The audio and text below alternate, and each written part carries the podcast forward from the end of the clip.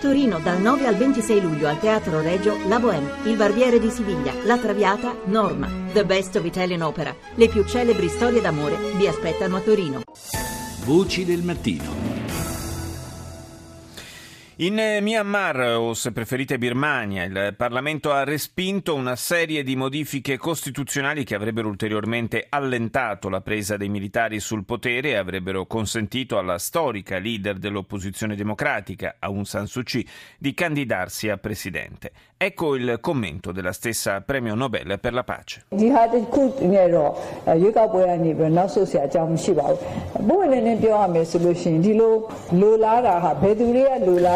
Quelli che non hanno votato per il cambiamento stanno distruggendo le aspirazioni del popolo. Io d'altro canto ritengo che la gente non debba perdere la speranza o sentirsi depressa. Noi andremo avanti. Non c'è bisogno che a causa dell'esito di questo voto parlamentare facciamo un passo indietro rispetto alle elezioni.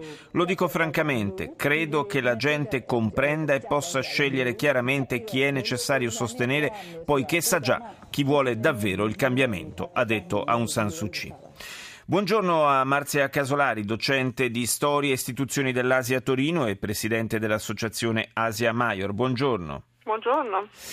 Dunque, in Birmania eh, il processo diciamo, di, di eh, democratizzazione, di completamento della democratizzazione del paese ha eh, segnato forse una battuta d'arresto, ma come abbiamo sentito dalle stesse eh, parole eh, della leader eh, dell'opposizione democratica, insomma la, la battaglia va avanti.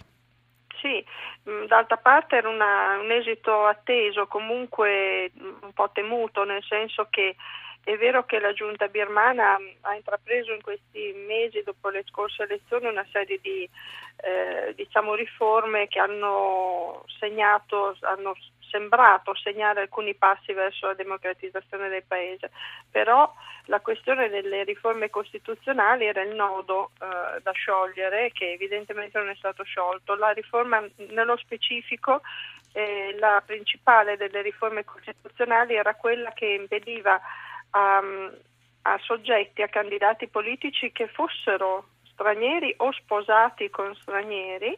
Quindi di, proprio eh, cucita un pochino cucita addosso, addosso. A, a Aung San Suu Kyi, perché Aung San Suu Kyi, come si sa, era sposata ad un cittadino britannico adesso morto, insomma, quindi deceduto anni fa e quindi appunto fu proprio confezionata su misura per eh, Aung San Suu Kyi in modo tale che non potesse presentarsi alle elezioni che avrebbe vinto, insomma come, come era successo nel 90 e vincerebbe tuttora. Quindi si tenta in ogni modo di impedire la, la vittoria elettorale ad Aung San Suu Kyi.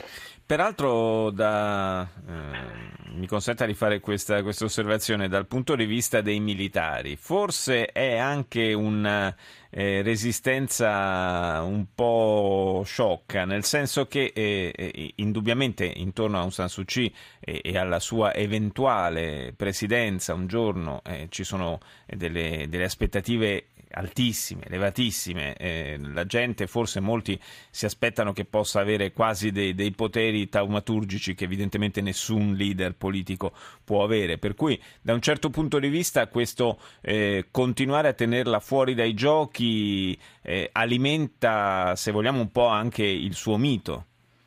Questo di sicuro, diciamo che è una specie di eh, lotta mh, mm, per la sopravvivenza, non so come dire, una specie di, di braccio di ferro e di, e, di, e di, lotta per il logoramento, insomma, nel senso che eh, è una, è una, forma di resistenza passiva che la giunta birmana ha intrapreso, nei, se così possiamo dire, nei confronti di Aung San cioè prendono, tentano di prenderlo per sfinimento, forse aspettano che muoia o che, o che in qualche modo eh, tramonti naturalmente dalla politica, cioè dal momento in cui hanno capito molti anni fa che eh, eliminarla fisicamente non conveniva, eh, a quel punto hanno intrapreso questa sorta appunto di, di azione di logoramento che eh, passiva che, che, volta comunque a mantenerla fuori dai giochi. Ecco. Eh, in ogni caso è un leader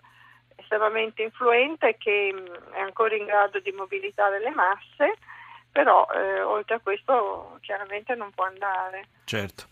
Io ringrazio Marzia Casolari, docente di storia e istituzioni dell'Asia all'Università di Torino, nonché presidente dell'associazione Asia Maior. Grazie di essere stata con noi stamani.